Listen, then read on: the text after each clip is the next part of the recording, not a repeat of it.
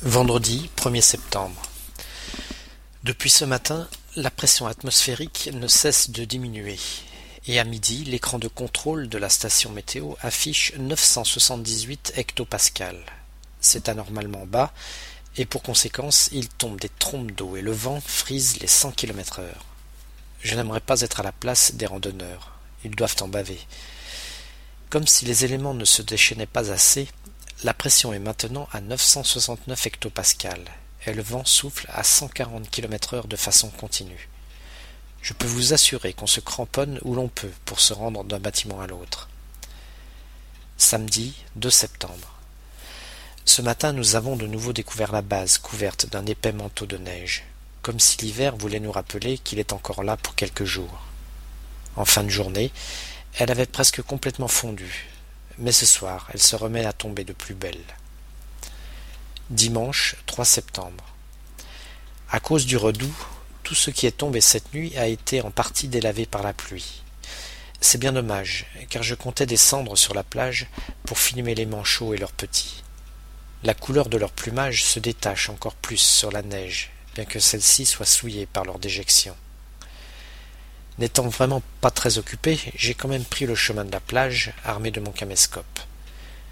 L'eau de la rivière, qui paraît encore plus froide quand on voit ses berges enneigées, ne décourage pas d'énormes éléphants de mer de se laisser bercer dans le courant glacé.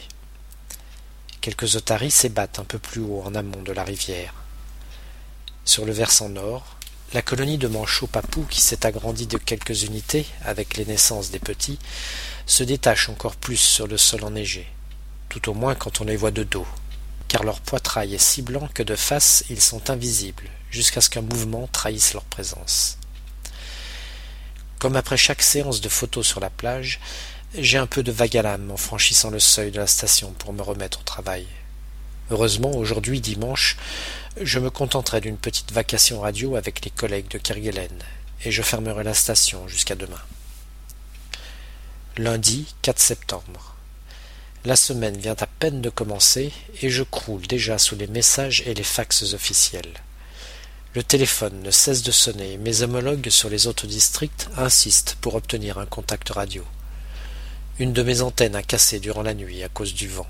Et pour couronner le tout, la station satellite vient de tomber en panne. Au moins il fait beau, et je pourrais réparer l'antenne dans de bonnes conditions. Finalement, cette journée mal engagée s'est terminée assez bien, avec la remise en service de la station satellite, moyen de communication essentiel pour tout le monde. Mardi 5 septembre. J'espère que cette journée se passera mieux que celle d'hier.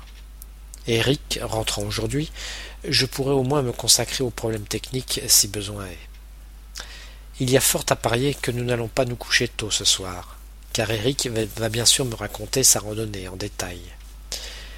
Mercredi 6 septembre. Il a encore neigé cette nuit, et ce matin il fait très froid. Le vent tourne au sud. La journée était très calme aujourd'hui. Il faut dire que ça fait maintenant 10 mois que nous sommes sur l'île, et tout le monde connaît son travail sur le bout des doigts. Une certaine routine s'installe, ce dont on ne se plaindra pas si cela nous permet de partir encore plus souvent en randonnée.